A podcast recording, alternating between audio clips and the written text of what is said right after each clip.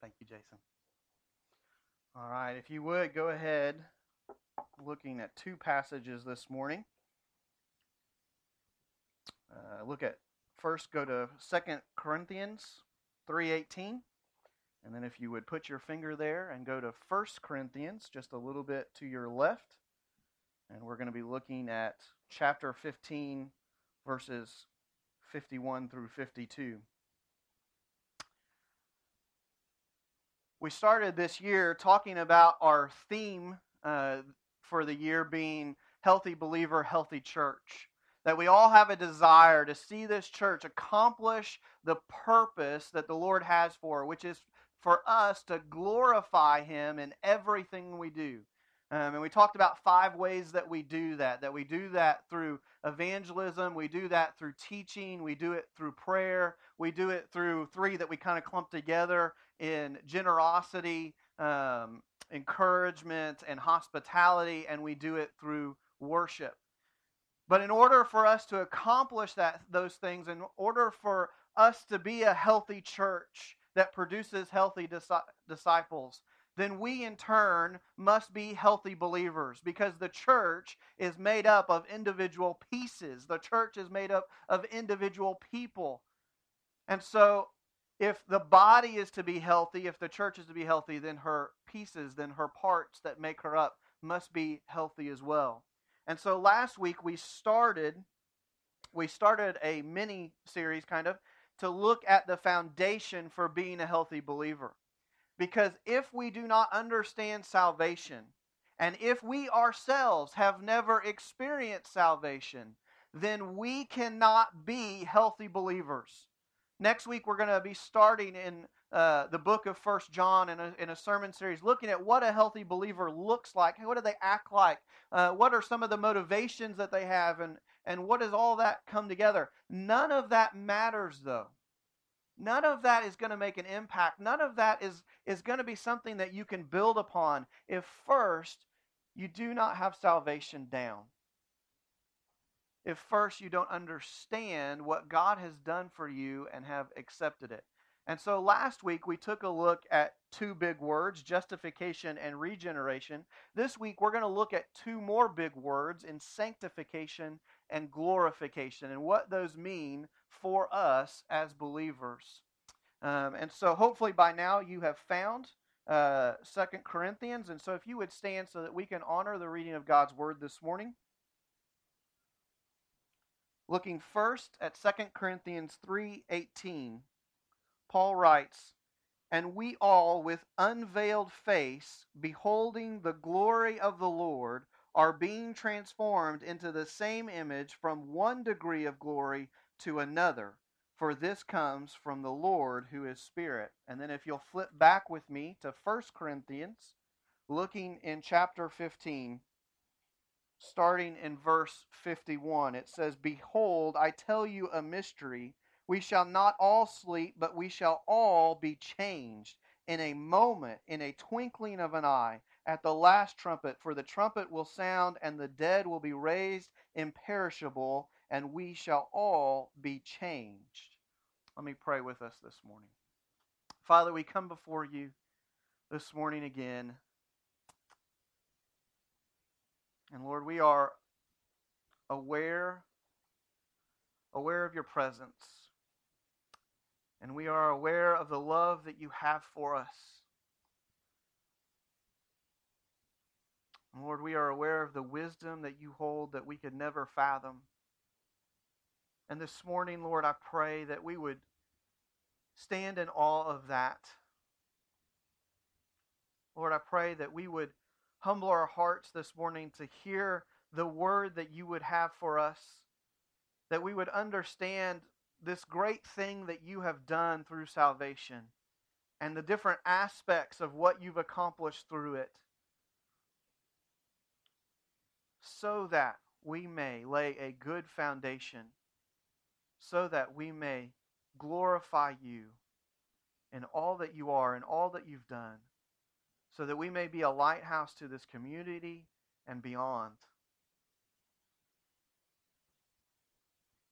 Father, we pray this morning that you would speak, because we are listening. We pray this in your name. Amen. Thank you. You may be seated.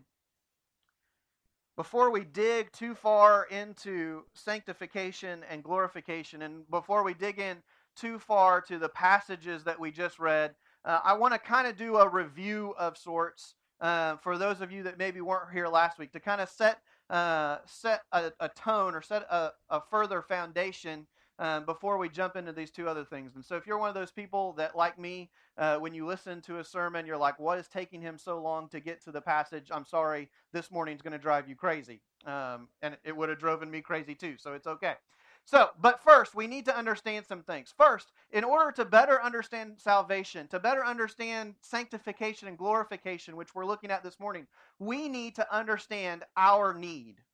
We need to understand our need. And last week, we looked at two of those needs. We looked at how we are under sin's penalty. Romans 6:23, for the wages of sin is death, but the free gift of God is eternal life in Christ Jesus our Lord. We are under a penalty.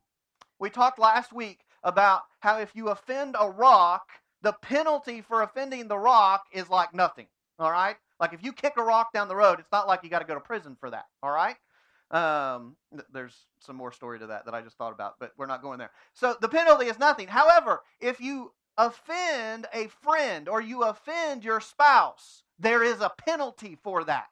Okay? There is something that must be done to restore that relationship. And until you restore that relationship, you may be sleeping somewhere different. Okay? There is a penalty. There is something to be paid. If you offend the law of the land and you steal or you kill someone, then there is a penalty to be paid for that. And in so, the, and the penalties keep increasing as the person offended becomes more important, right? In the same way, when we offend a holy, eternal God, the penalty is eternal as well. And so, this is where we find ourselves before we are saved, before we accept by faith this gift that God has given us. We find ourselves under the penalty, but we also find ourselves under the sin's power. Romans 3:10 says, "No one is righteous, no not one." Because of sin has entered into the world, because sin has infiltrated our flesh, our mind is addicted to it, for lack of a better term. It, it our mind only thinks in one direction, and that is sin. It's unrighteousness. It's going against everything that God has for us. Our hearts are hearts of stone. They're uncaring towards the things of God. And so we are under its power. We can't get away from it. We can't not sin. It's just part of who we are. And so we see those two things. But we also see two more things. And this is what we want to kind of further along this week. We see not only are we under sin's penalty and under sin's power, but we are also under, for the lack of not having a better P word, under its persistence. Romans 7:20 says, "Now if I do what I do not want, it is no longer I who do it, but sin that dwells in me." This is what Paul is saying, is that now he has been justified, now he has been um, uh, he has been renewed, and yes, he is no longer under the penalty of sin, and yes, he is no longer um, he is no longer under the power of sin, but yet sin still waits at every moment to try to trip him up and keep him from the holiness, from the righteousness of God, and from following that which God would have him to do. And so Paul says, I, I keep tripping, I keep falling. It keeps happening. And if you're like me, you can relate to that.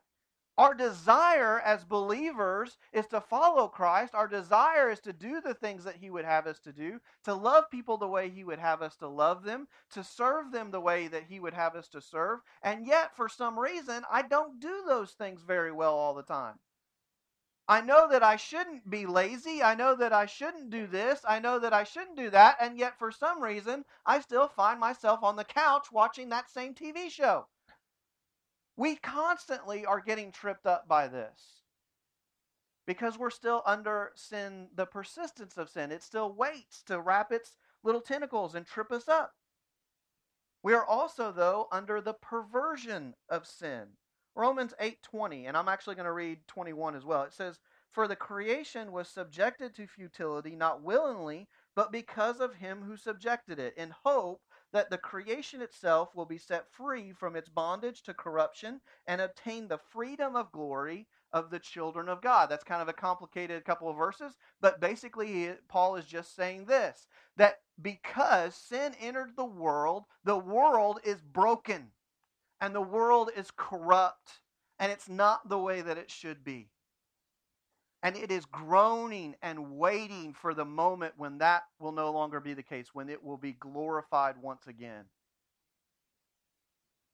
Think of it this way I've said this a few other times. Every death is either indirectly or directly related and caused by sin.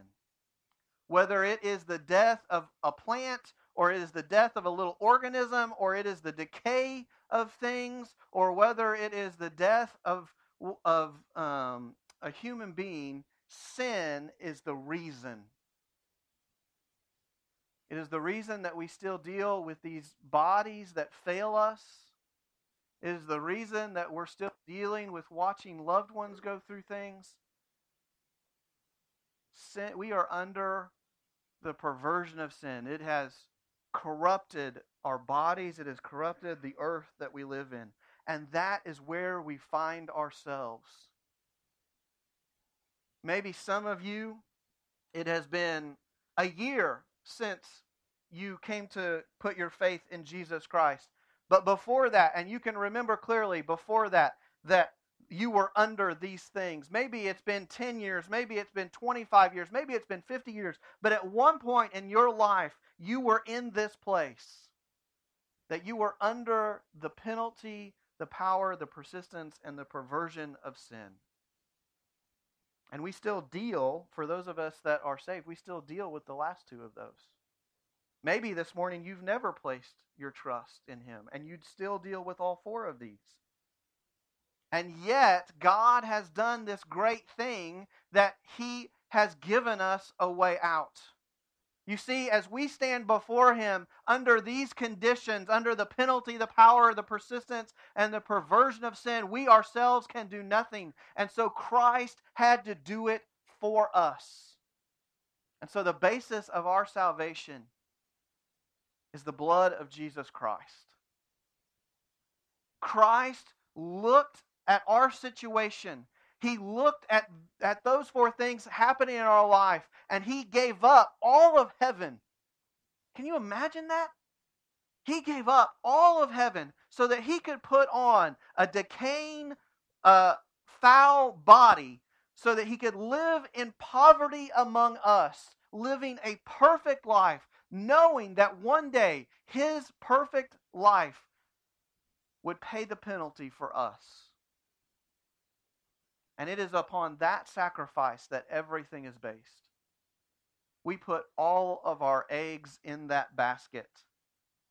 It is not our words, it is not our prayers, it is not our good works, it is not even our general faith in a God that saves us.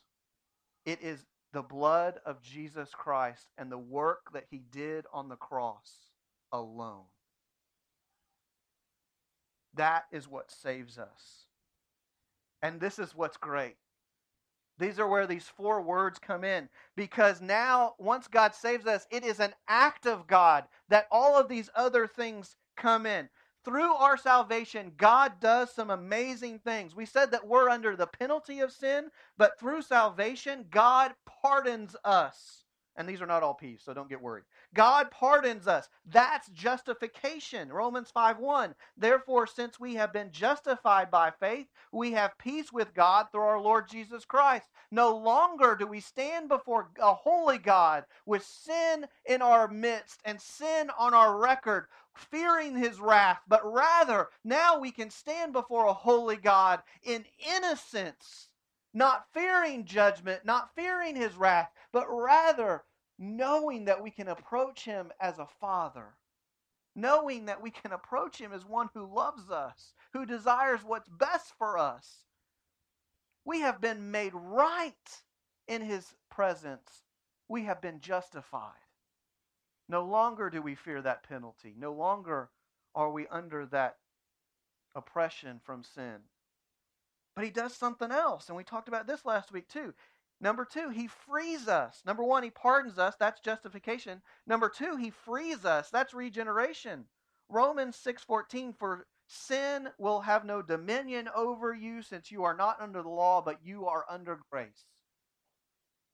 You understand when we become saved, when we put our trust in the Lord Jesus Christ, he makes our minds new. He makes our hearts new, which causes us to have new motivations and new desires that we go out. No longer do we have to sin.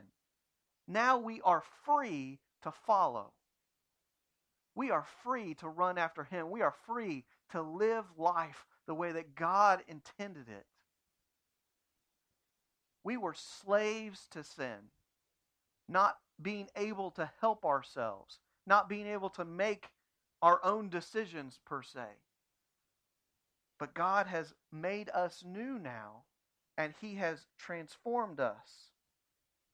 So He pardons us, He frees us, He also changes us. And this is sanctification. This is what we talked about in 2 Corinthians 3:18 that we all with unveiled face beholding the glory of God are being transformed into the same image from one degree to another. This is sanctification. That transformation process that happens. And we're going to talk more about that here in just a second. And then lastly, we said we were under the. Um, sorry, I just lost the word. This is what happens when you have too many P words. We're under the perversion. We're under the perversion, the corruption.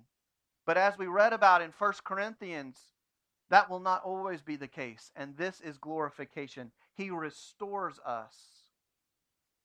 And so we will experience glorification, as 1 Corinthians 15 51 says there, that we will be transformed. We will be given new bodies. That is what we look forward to. So this morning, I want to just take, last week we took the first two and we looked at justification and we looked at regeneration. This week, I want to turn our attention to sanctification and glorification. And certainly this morning, we are not going to be able to go into the depths of what these things mean, the depths of what has been accomplished in our lives, but we just want to we want to look here just quickly at what God has done. So first, salvation, sanctification. What does that mean? What does that look like? First, it starts with justification. It starts with justification. If you go back there and look in Second Corinthians with me, go back to verse 18 there. It says, And with we all with unveiled face beholding the glory of the Lord. Okay? It starts with us. We have this unveiled face beholding the glory of God. How how is it that we have an unveiled face? What are they talking about there? Well, if you read the passage before that, it ties in with a story in Exodus where Moses was able to go up. He was able to go up and to encounter the Lord face to face with nothing between them.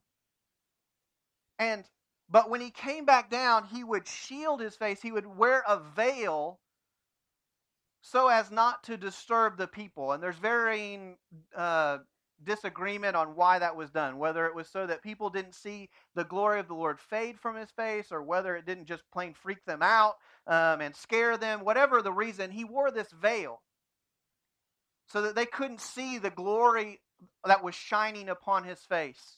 Not only that, but if you study your Old Testament very long, you know that between the Holy of Holies and the holy place, there was a veil, there was this curtain that stood between, so that man could not just simply walk into the presence of God. And yet, yet we see here that Paul says we have unveiled faces.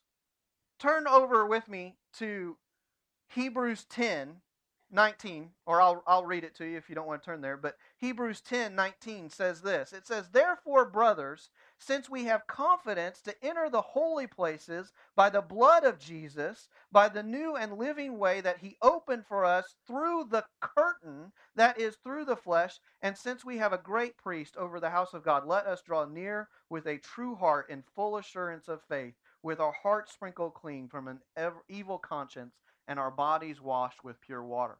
So, what is happening here? We have beforehand, we are under the penalty of sin and we are under the power of sin. And therefore, we are not at peace with God. We are not able to view him. We are not able to come to him. But what the writer of Hebrews describes and what Paul is conveying is now, because we have been saved, because of the blood of Jesus Christ, the veil has been torn, the curtain has been torn, the veil has been taken away, and now we walk with confidence into the very presence of God. We can behold him now in a way that we could not behold him before. Do you understand what has been done there? Before, you could not worship him. If you are not a believer, you can say his name, you can sing the same songs, but you cannot truly worship him because you have no right to go into his presence. He does that for you through faith. Do you understand that our prayers are heard in the holy place because we can enter into it by the Spirit. Because we have been justified, because we have been renewed. This is a huge, huge deal. We have been given great access now. And because we're unveiled, then we can look on Him. So this process starts with justification but it is also a process of the Spirit. If you read towards the end, it kind of tells you in verse 18 there, it says, um, sorry, I lost my place for a second. It says there that they are being transformed in the same image from one degree, degree of another, but it tells you by how this happens. This comes from the Lord who is Spirit. Okay? So this transformation process happens because of him who is in us. This is the part about being renewed. Okay, that now we have a new mind, now we have a new heart, now we have motivation. But you may be standing there and going, okay, wait a minute. Or sitting there, none of you are standing. But you may be sitting there and you may think, wait a minute, how are we beholding him though? I understand that now we can enter into his presence. I understand now that we have access to God because God he has justified us and because he has cleansed us and renewed us. Okay, I'm tracking with you there. But I don't understand I don't understand how we behold him. Because that that thing says that that that word gives an idea of being able to see something. If you look in John 14, 8 through 11, the disciples had a very similar problem.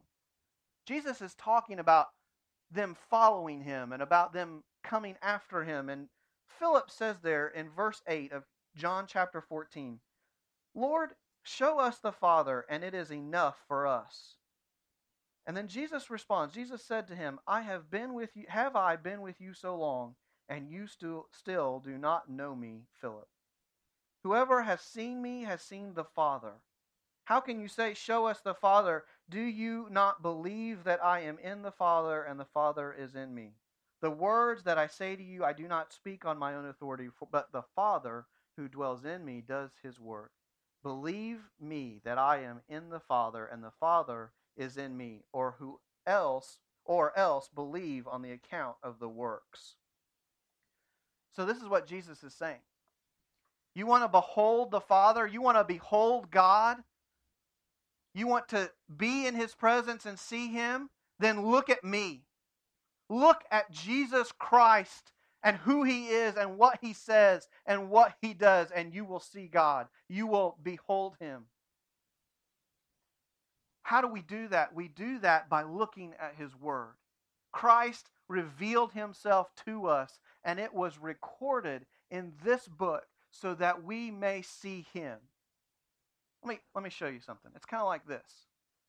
You, you begin to look at this thing, as a believer. You've already been justified, you've already been regenerated. God has done this amazing thing in your life, but now you're still under the perseverance of sin. You're still getting tripped up. And you begin to look at this and you begin specifically look at Christ and who he is. And you begin to hold it up and you go, you know what? Like, I see Jesus. Like, Jesus is generous. Like with his time and with his with with what he's given, like he, he's generous, but when I look when I look at myself, I don't see that. I don't see generosity. And so you begin to go, okay, that needs to change. And so you begin to pray, and the Spirit does this work in us where He begins to add that to us. Sometimes it's messy looking, sometimes it's difficult, sometimes it's hard, but He begins to do that inside of us. And so we begin to transform into the image that we are beholding. But the same is true for things that maybe shouldn't be there. We begin to look at this and we think, man, I have this thing in my life. I have this thing that's going on that I'm doing, the sin, but I don't see that in the life of Jesus. That doesn't need to be there. If it's not there for him, then it shouldn't be there for me. And we begin to pray Spirit, remove this from me. And what happens over the course of time is that we begin, as we behold the image of God because of these unveiled faces, that the Spirit changes us so that we look more like Him. Here's the thing, though this is a never ending process. It will be completed later, it won't be completed here. As long as we are here, we are with these bodies and we are surrounded by sin and temptation. And no matter how much we strive after Him, we will find that sin is always right there, that there are always parts of us that can never reach it. And for some of you, you may say, oh, well, then why try? Why try? If I'm never going to be fully sanctified, if I'm always going to have sin in my life, if I'm always going to fail, then why try? It's kind of like I hear about Melissa's kids. She doesn't use names, the innocent are protected. But the kids come home, okay? The kids, she comes home and she tells me about kids that just don't try. It's like, well, if I'm going to fail anyway, then why try on that test? And certainly, why give time? So I'm going to finish this math test in two minutes. Boom! Life's easy, right? No, that's not the heart of a believer. And this is the this is the best picture I can give you. This is what I thought about when I thought about this. You think about an astronaut, and and these guys go up into space, right? And they come back, and you hear interviews with them. And what do they always talk about? I want to go back. I want to go back. And I think, are you nuts? Like going back to space is difficult. A, you're not guaranteed they're going to pick you. B, it means that you're going to have to be physically separated from the, your loved ones for a while. You may get to communicate, but you're not going to get to be able to touch them because if you get sick, you're off the mission. So you have to be separated from them. Not only that, but you've got to go through crazy physical and mental training in order to be that. And then if you succeed at that difficulty, they put you in an ugly white suit, stuff you in a little bitty compartment, and light a bomb underneath you. And if anything goes wrong, and I mean like pinhole wrong, you die. But I want to go back. That's what they say. Because they have tasted something they have tasted something that is grander than anything else they could get here. They have seen earth from a big picture standpoint and seen its beauty and all that it is, and they're like, wow. And then they turn around to the other side of the compartment and they look up and they see stars in a way that we could never imagine it. No light pollution from the cities, no nothing. They can see everything the way that God intended it to be in all of its beauty. And they go, I want to see that again. I want that feeling again. I want to taste that again. How much more then, brother and sister, if you have tasted grace, if you have tasted his presence in your life, even just once, should you want it again and again and again and again, no matter what it takes? No matter the difficulty, no matter the challenge, no matter if it's never going to be perfect this side of heaven, we should strain after grace, run the race well. That is what we should desire. That was what we should long for. That every day we want to taste His grace. Every day we want to experience the joy of our salvation. because it is grander than anything else in the world. And that leads us to glorification. We said that it can't be completed sanctification, that, that purification process can't be, can't be completed here, but someday it will be completed. And that is the process of glorification. It is the completion of this salvation process. It starts with justification, remember? It starts with that moment that we put our trust in the blood of Jesus Christ, and then God regenerates us by putting the Spirit in us, and we become a new person, and then He begins to sanctify us as He begins to change us and transform us to look more like Christ until the point of completion. 1 Corinthians, back to that verse. 1 Corinthians 51. Behold, I tell you a mystery. We shall not all sleep, but we shall all be changed. In a moment, in the twinkling of an eye, at the last trumpet, for the trumpet will sound, and the dead will be raised imperishable, and we shall be changed. Going on to 53. For this imperishable body must be put on the imperishable, and this mortal body must put on immorality, or immortality, sorry, must put on immortality. One day, one day creation will be as it should be.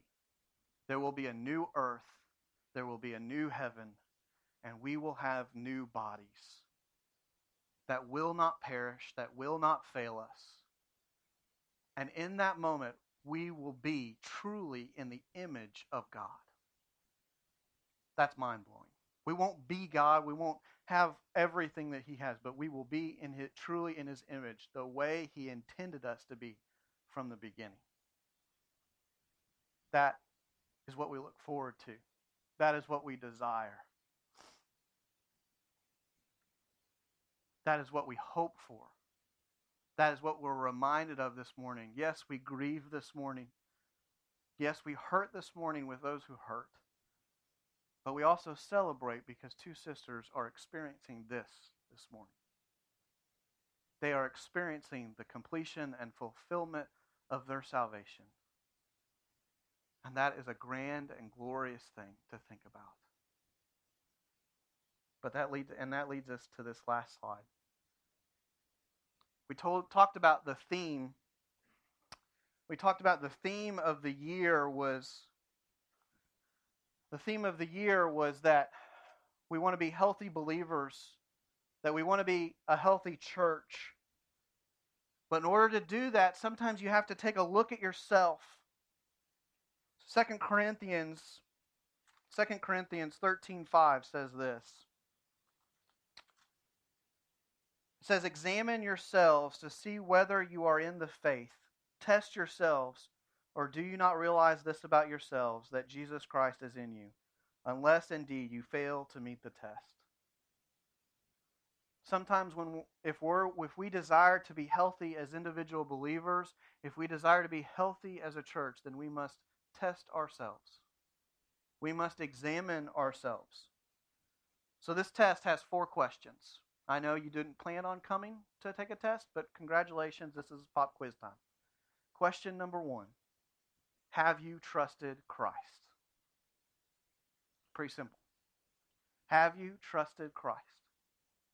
Has there been a time where you have said, I put all my eggs in this basket? All of my hope for salvation, all of my hope for everything in this world, I put on Jesus Christ and his sacrifice and resurrection. If that has never happened, then the next three of these questions really don't relate to you because you have never been made right with Christ. And I would urge you this morning, I would urge you this morning to make that decision, to have a conversation with Him this morning. Letting Him know that you understand that you are still under the penalty and power of sin, that you have put yourself there, but that you desire salvation this morning. You desire Him. Have you trusted Christ? Second, are you new? When you look at your life, can you say, Yeah, I have a different way of thinking about things. I have a different outlook. I have a different worldview than other people around me. And I'm not perfect in that. And I, I certainly maybe do not show in fulfillment all of the fruits all of the time. But I see God has done something in me. I, I see that He convicts me about sin. I see that He leads me. Are you new? Number three, are you changing? Are you changing this?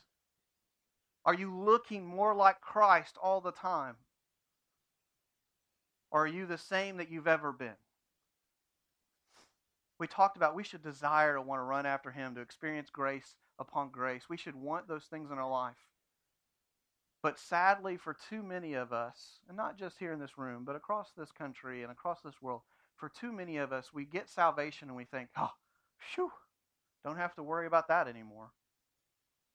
And when we look at our life, when we look back, we say, you know what? I am the same believer that I was 50 years ago. I'm the same believer that I was 25 years ago. I'm the same believer that I was 15 years ago, five years ago, one year ago, because God has not done anything in my life. We're like, why hasn't He done anything? And my question to you is, what are you beholding? Are you looking at Him and allowing that change to happen in your life?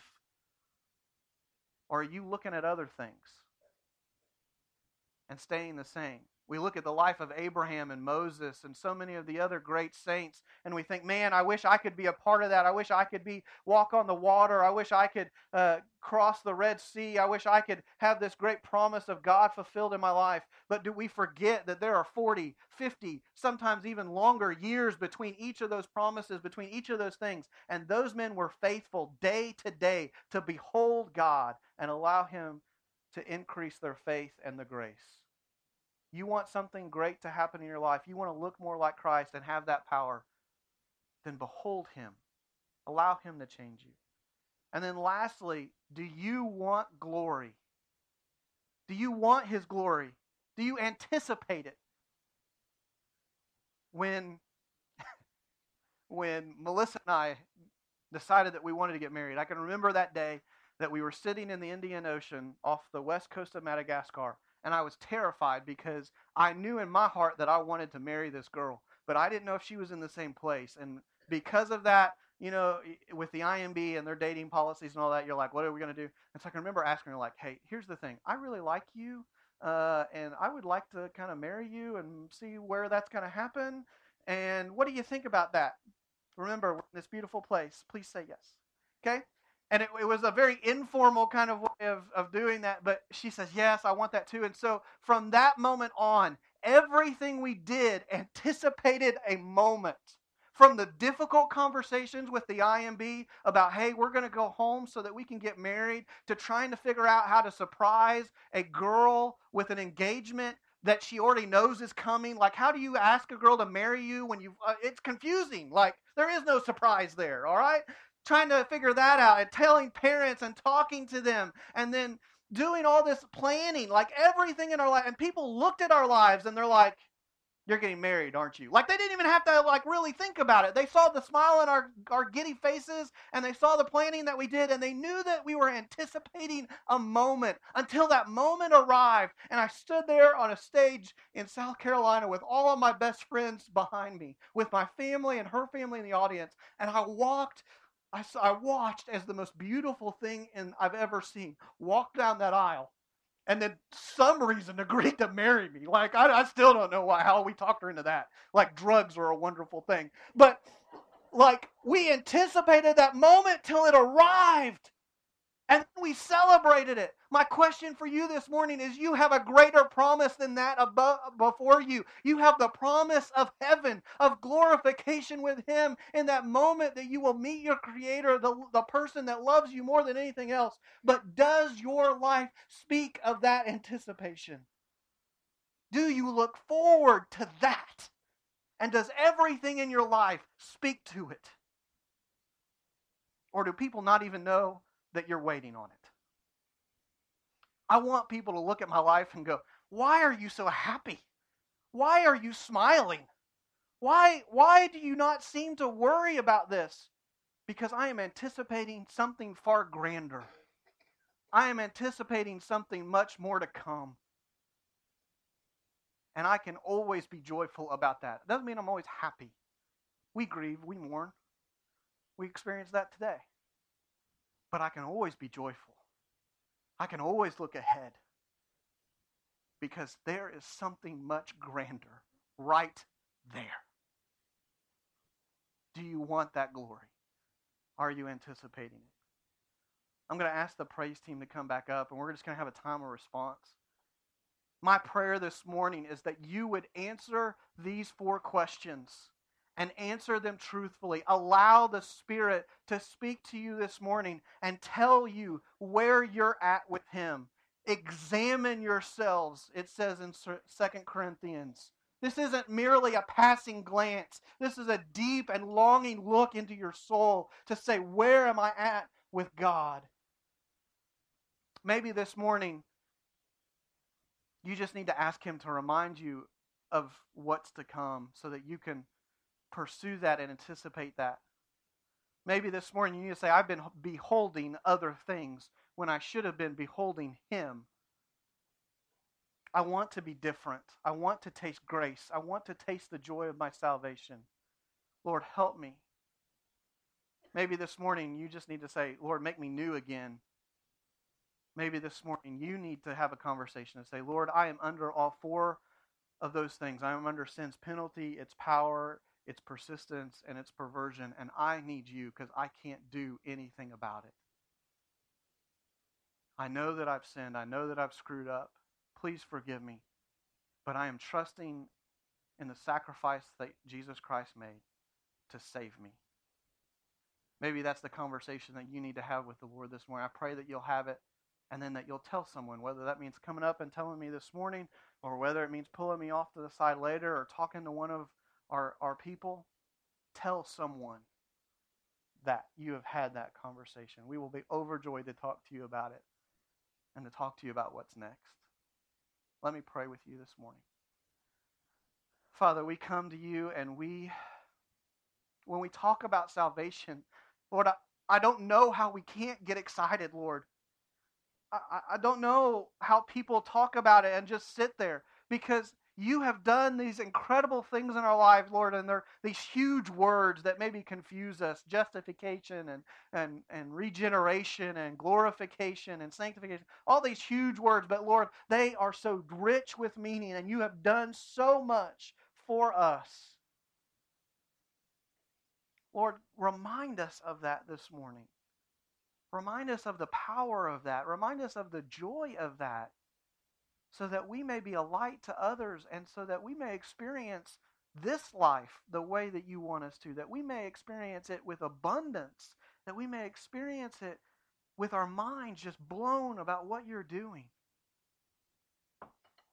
Lord, I just pray, Lord, that you would use this time to help us to examine ourselves, that we may be right with you. We pray this in your name. Amen.